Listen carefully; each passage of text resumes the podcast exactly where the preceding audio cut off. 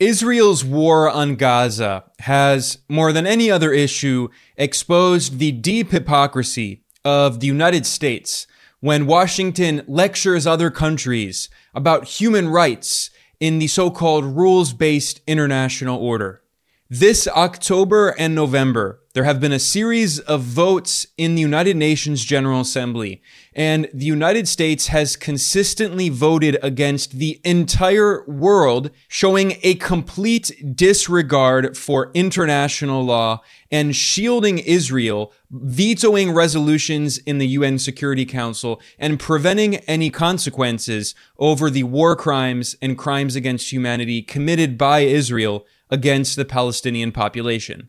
We saw the latest example of this on the 9th of November, in which 145 countries at the UN General Assembly voted for a resolution that condemns Israel's illegal settlements in the occupied Palestinian territories, including East Jerusalem, and Israel's illegal occupation of Syria's territory, the Golan Heights.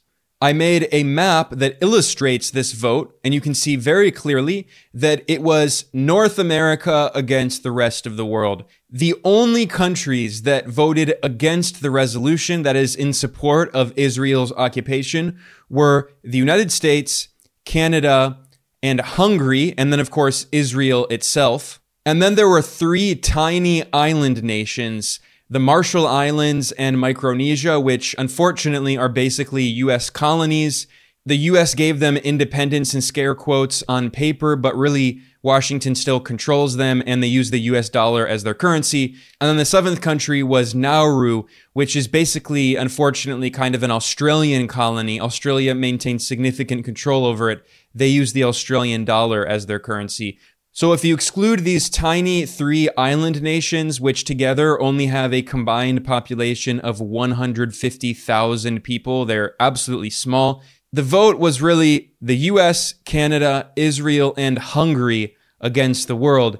And Hungary has a far right government that is very anti Muslim and strongly supports Israel. Surprisingly, almost every single country in Europe voted to condemn Israel's illegal occupation. And in Asia and Latin America and Africa, the vast majority of countries voted in support of the resolution. A total of 18 countries abstained and 23 countries did not vote. There are 193 members of the UN.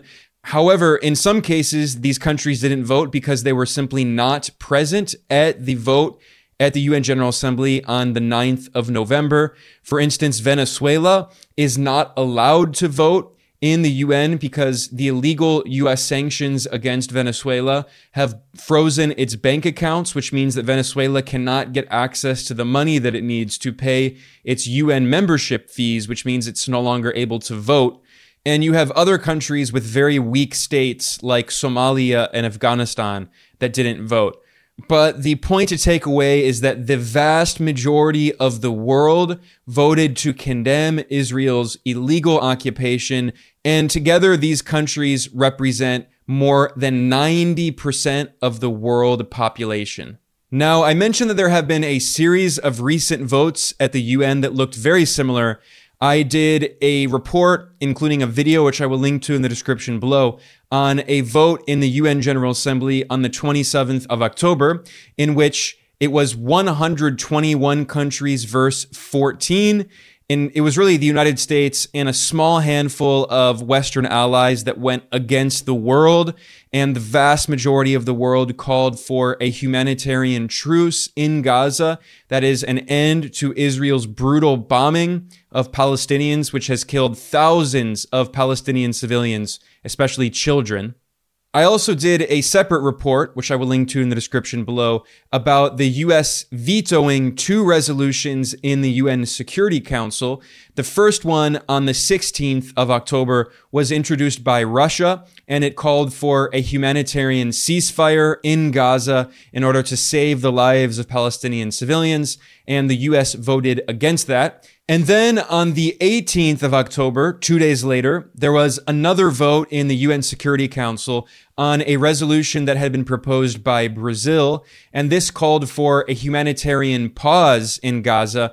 And the U.S. was the only member of the 15 member Security Council that voted against this resolution. But because the U.S. has veto power, it killed the resolution. And this was a way in which Washington protected Israel and allowed Israel to continue massacring civilians in Palestine.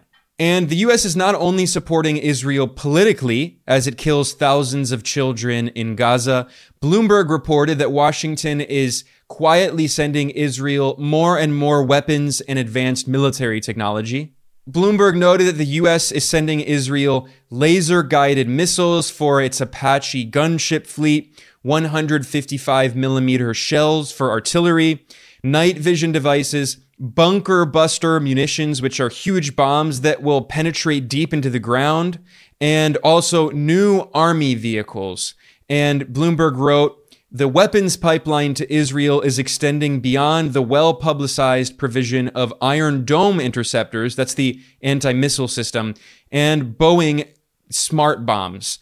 So the US is sending more and more weapons to Israel, which makes it directly complicit in the war crimes and crimes against humanity that Israel is carrying out. Like, for instance, attacking and taking over hospitals, like the largest, most important hospital in Gaza, Ashifa hospital. The US is directly complicit in these crimes and I should mention that this military assistance is in addition to the $3.8 billion in military assistance that is unconditional that the United States gives to Israel every single year without exception. Now, the US has claimed that Israel is defending itself, supposedly, but as the top United Nations expert on the occupied Palestinian territories, the special rapporteur Francesca Albanese, as she explained, quote, Israel cannot claim the right of self-defense against a threat that emanates from the territory that it occupies that is kept under belligerent occupation. This is the top UN expert speaking at the National Press Club of Australia. But the law remains the law, and this is what we should follow. So, um, the right of self-defense can be invoked when uh, when a state is threatened um, uh, by another state, which is not the case. Israel has not claimed that that has been threatened by another state. Uh, it's, it's been threatened by um, by an armed group qualify it the way you want, but it's an armed group within the occupied territory. And frankly, even saying the war between Gaza and Israel is wrong because Gaza is not a standalone entity, it's part of the occupied territory. But so, in particular, the Israel cannot claim the right of self-defense uh, against a threat that emanates from the territory it occupies, uh, from a territory that is kept under belligerent occupation. And this is not only this exists in the jurisprudence of the ICJ uh, in general, it's also been said in the case of the occupied Palestinian territory. So she is very clear here. Israel is not fighting against another independent state. Israel has tooth and nail fought every single attempt to prevent Palestine from being recognized as, as, an independent state. And the United States has protected Israel and vetoed every single resolution in the UN Security Council, also preventing Palestine from having official statehood. So international law is very clear about this. And the reality is that the US is holding the world hostage, facilitating Israel's crimes against humanity by basically paralyzing the United Nations.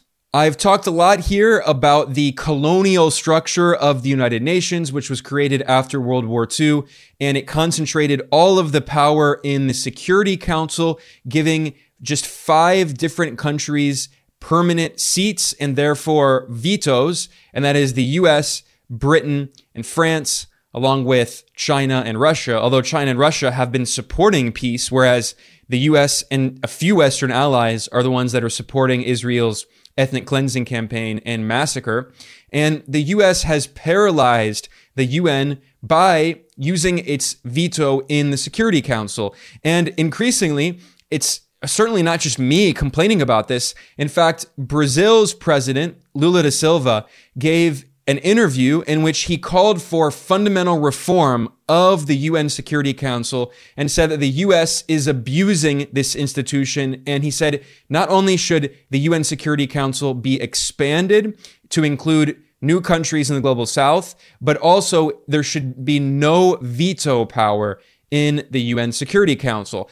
I'm going to play a clip here from that interview with Lula. Of course, he was speaking in Portuguese, but the friends of the show over at Kawsachun News translated it and put on English subtitles. I'm going to read those English language subtitles of Lula's comments here.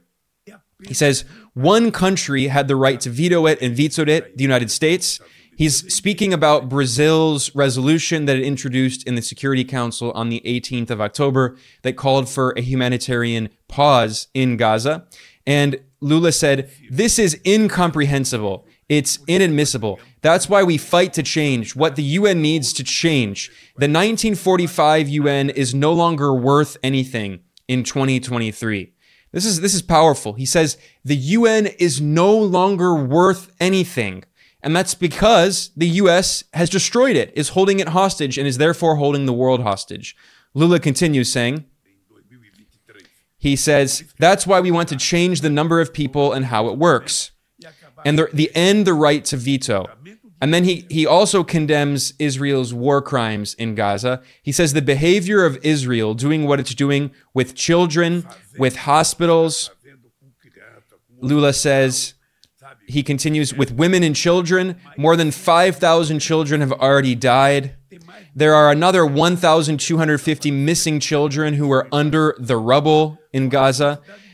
Apart from the number of women, the number of pregnant women that I saw yesterday who are expecting a child and because they are afraid of dying, doctors are performing cesarean sections to see if birth is possible while the women are still in good health. And yes, it sounds like a horror story, but there have been reports in mainstream media outlets that women in Gaza who are pregnant are being forced to do C sections, as the Telegraph in the UK reported, with lights from torches because they have no electricity, because Israel has imposed a full on blockade on Gaza, preventing electricity, preventing food and water from going in. This is a medieval style siege. And according to these reports, doctors are performing C sections on women, pregnant women, with no anesthesia, no pain medicine. I mean, this is like a horror movie. It's just unimaginable.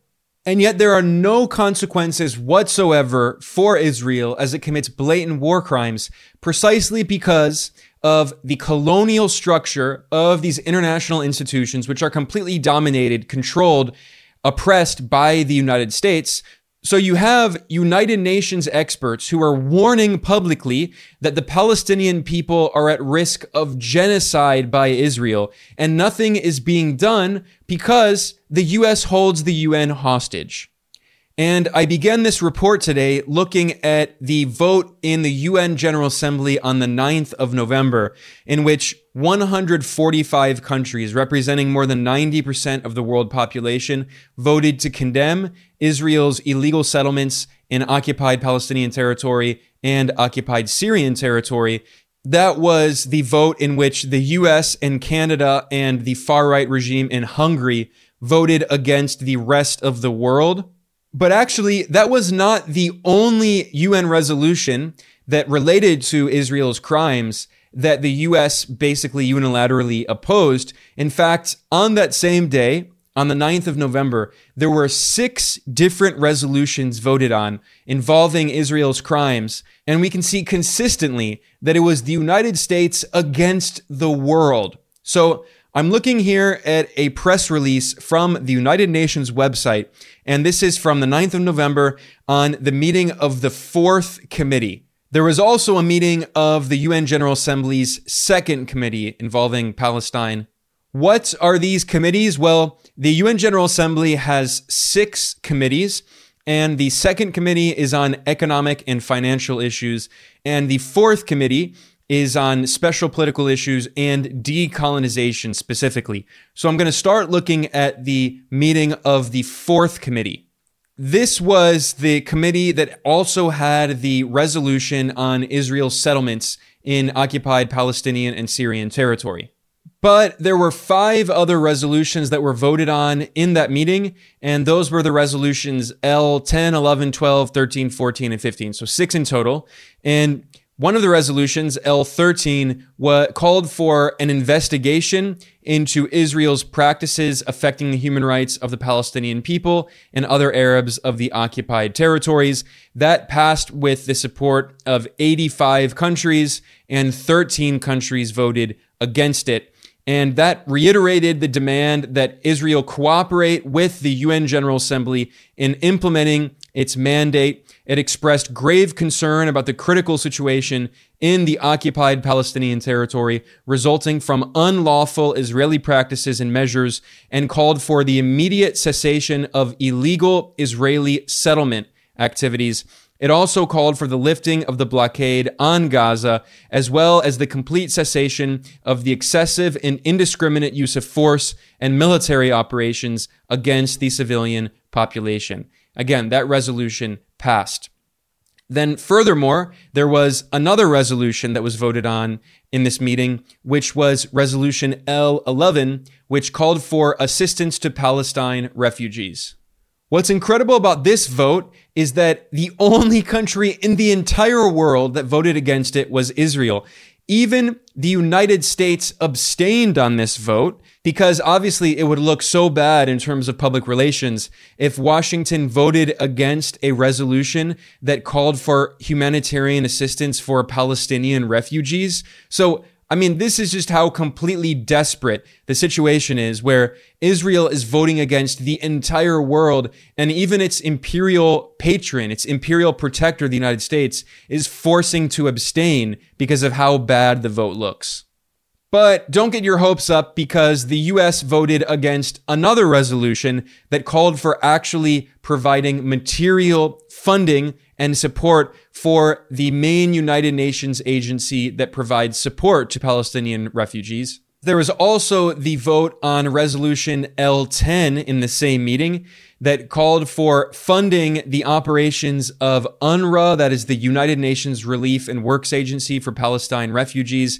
And in that case, it was 160 countries that voted in favor and just four countries that voted against, which once again was the US, Canada, Israel, and Micronesia, which is basically, unfortunately, a US colony. So the US and Canada, once again, voting against the entire world. And in this case, the resolution that they voted against expressed deep concern about the extremely critical financial situation of UNRWA and the attempts to discredit the UN Palestine Refugee Agency, despite its proven operational capacity and consistent implementation of its mandate. And this resolution called upon Israel to ensure the safety of personnel of the agency and the, to protect its institutions. And Israel has already killed more than 100 UN staff members in just over a month of bombing of Gaza. And that's why the US and Canada voted against this resolution because they are,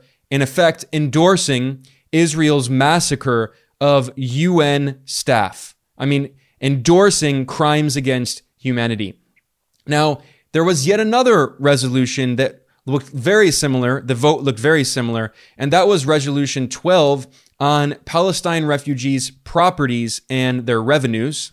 That resolution called on the UN Secretary General to take all appropriate steps to protect Arab properties, assets, and property rights in Israel, and it urged the Palestinian and Israeli sides to deal with the important issue of Palestine refugees' properties and their revenues. So Israel continues to colonize and steal the properties and homes of Palestinian, indigenous Palestinians, and this resolution called for them to be compensated and once again, the vote was basically the US and Canada against the world. It was 156 countries that voted in support of the resolution and just six countries that voted against. And it was basically the exact same vote. The US, Canada, and Israel, along with the US colonies, Marshall Islands, and Micronesia, and the Australian de facto neo colony Nauru. I mean, just a sad state of affairs. The entire world against North America and apartheid Israel.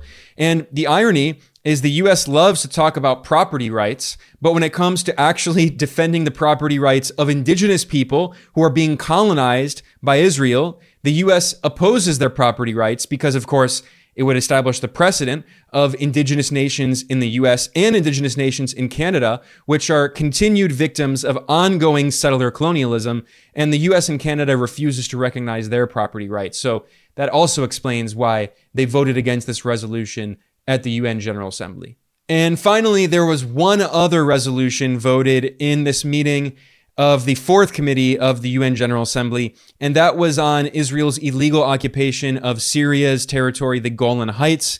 And that called upon Israel to desist from changing the physical character, demographic composition, institutional structure, and legal status of the occupied Syrian Golan, and to desist from establishing settlements. And in this case, incredibly, it was two countries against the entire world the US and Israel. In this case, Canada abstained. Canada didn't even vote against it. So it's the US and Israel, the only countries on earth that support Israel's illegal occupation of Syria's sovereign territory in the Golan Heights. The US and Israel vote against the entire world. This is what it looks like to be an actual rogue state. Now, those were the six resolutions that were voted on on the 9th of November in the fourth committee of the UN General Assembly, which involves political issues and decolonization. Well, there was also a meeting on the same day of the second committee of the UN General Assembly, which involves economic and financial issues. And there were two other resolutions that involve Israel's crimes. One of them was a resolution titled permanent sovereignty of the Palestinian people in the occupied Palestinian territory, including East Jerusalem and the Arab population in the occupied Syrian Golan over their natural resources. This resolution emphasized how Israel is exploiting, that is, stealing the natural resources of the indigenous Arab population in these occupied territories. And it recognized the right of the Palestinian people to claim restitution, that is legal compensation, as the result of any exploitation, damage, loss, or depletion or endangerment of their natural resources resulting from illegal measures taken by Israel, the occupying power. It also called upon Israel to halt all actions, including those perpetrated by Israeli settlers, that harm the environment, including the dumping of all kinds of waste materials in the occupied Palestinian territory and East Jerusalem, and also in the occupied Syrian Golan, and to cease the destruction of vital infrastructure. And in this case, the vote was, I mean, I'm repeating myself so much, but this, it, it was again the US and Canada against the entire world. It was six countries that voted against the resolution Canada, Israel, the U.S. colonies Micronesia and Nauru and the Australian client state Palau, and of course the U.S. And it was 151 countries that voted in support of the resolution calling for legal restitution for Palestinians and Syrians because of Israel's theft. It's theft of their natural resources. Now, finally, Another resolution that was voted on in this meeting of the UN Second Committee was a resolution titled Oil Slick on Lebanese Shores. And this was an, a resolution that was introduced for 18 years in a row. And yet Israel refuses to comply with the resolution. Every single year for 18 years, the UN General Assembly has passed this resolution, which expressed its deep concern about the adverse implications of the destruction by the Israeli Air Force of the oil storage tanks in the direct vicinity of the Lebanese Jiyah electric power plant for the achievement of sustainable development in Lebanon. The resolution also acknowledged that as of 2014, this Israeli attack on important Lebanese infrastructure caused $856 million of damage. Today, adjusted for inflation, that would be well over $1 billion. And Lebanon is a country whose GDP is only around $23 billion. So this is very significant damage for Lebanon. And in this case, the resolution was basically the same, except there was one other country, Australia, that voted against the resolution. So it was the US, Australia, and Canada, and the tiny island nations that are basically colonies. And in that case, it was 158 countries that voted in support of this resolution, calling for Israel to compensate Lebanon for this crime against the Lebanese people. And then there were 158 countries, the vast majority of the world, that supported this resolution condemning Israel for destroying Lebanese infrastructure. And there have been no consequences after 18 years. So, I mean, I could keep going on. But the point is that those resolutions that I just looked at, those were resolutions from one day, one single day in the United Nations General Assembly on the 9th of November, and we can see consistently in vote after vote after vote, it was the United States and often Canada against the entire world, trying to protect apartheid Israel and prevent any consequences for its constant crimes, not only against the Palestinian people, but also against the people of Lebanon and Syria. This is what it actually looks like to be a rogue state. This is why so many leaders around the world, especially in the global south, are calling for fundamental transformation of the UN, like Brazil's president, Lula da Silva, who says the UN is pointless. It is worthless if we cannot actually accomplish anything because one country consistently stands in the way and defies the entire world and allows genocide and ethnic cleansing and war crimes and crimes against humanity and colonial occupation to continue for decades on end. I'm talking about the United States, which is the worst rogue state on earth, according to any definition of the term, which violates international law on a daily basis, on an hourly basis. And yet, politicians in Washington have the temerity to accuse other countries of violating human rights and violating the so-called rules in their beloved rules-based international order in which the United States makes the rules and orders everyone around. And according to Washington's rules, the U.S. and its allies can violate the rules whenever they want. They can commit genocide and ethnic cleansing. They can kill thousands of children with no consequences. And then when there are votes, in actual legal bodies like the United Nations, according to the rules based international order, the US can hold those institutions hostage, destroy the UN, destroy any attempt at having an actual implementation of international law. That's what the, the rules based international order actually means. It means there is no international law. It means there is a global dictatorship controlled by the United States. That's the reality. And that's why constantly I do these reports here, and they can be very stressful, obviously, because we just see the same pattern again and again and again and again over many decades. But this is the reality of the world we live in. I'm not going to sugarcoat what's actually happening. This is the reality of imperialism. This is what imperialism looks like. And it's why so many countries are just yelling at the top of their lungs, saying that we desperately need an alternative. And of course, I report here at Geopolitical Economy Report on the attempts to create alternatives, which are happening, and they're happening faster than you might think.